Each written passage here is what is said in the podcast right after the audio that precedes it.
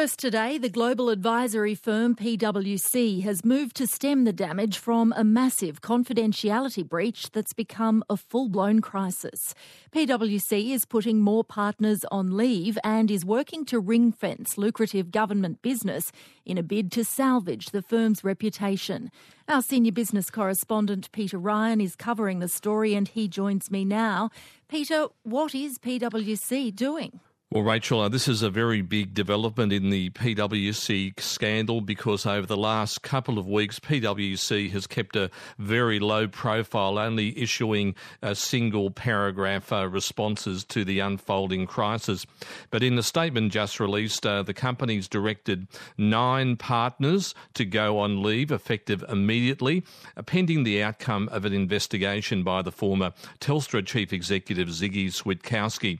Uh, the company's also going to be what's known as ring fencing its federal government advisory business, and that's to effectively separate government work from the rest of the firm, and which of course that is massive, and that's important because the contagion from what's happened within the Canberra or the federal government work is damaging the reputation of the entire company in Australia and also globally. It's also a signal to the federal government that it's taking big decisions to act to deal with the tax leak scandal It's also going to be appointing two independent non executive directors to PwC's governance board to strengthen uh, systems there. And they'll also be publishing Ziggy Switkowski's review in full, along with all recommendations. And up until now, it was only going to be very limited responses as part of that Switkowski review.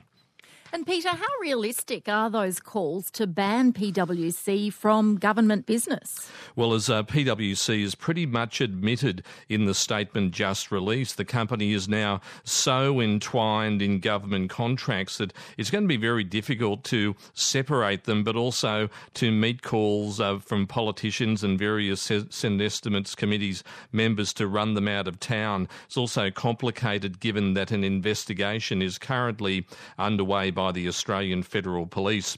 But in the background, calls are growing louder to break up the big four consulting firms, not just PwC, to separate the standard bread and butter auditing arms from the more lucrative advisory work. The former ACCC chairman, Professor Alan Fels, told RN Breakfast this morning a breakup would, would deal with real and perceived conflicts of interest, which have exploded in the case of PwC. I, I believe there's a very strong case for breaking them up. It should never have been allowed to get off the ground in the first instance. Audit firms should do audit only. We should head towards a separation of these sorts of businesses. The amounts of money are very big. Many of the big four make substantial donations to political parties. And I think we should be working pretty quickly to a system where the dependence on them is much less and the use of them is much more limited and governed by proper criteria. That's the former ACCC boss, Alan Fels, there. And before him, our business correspondent, Peter Ryan.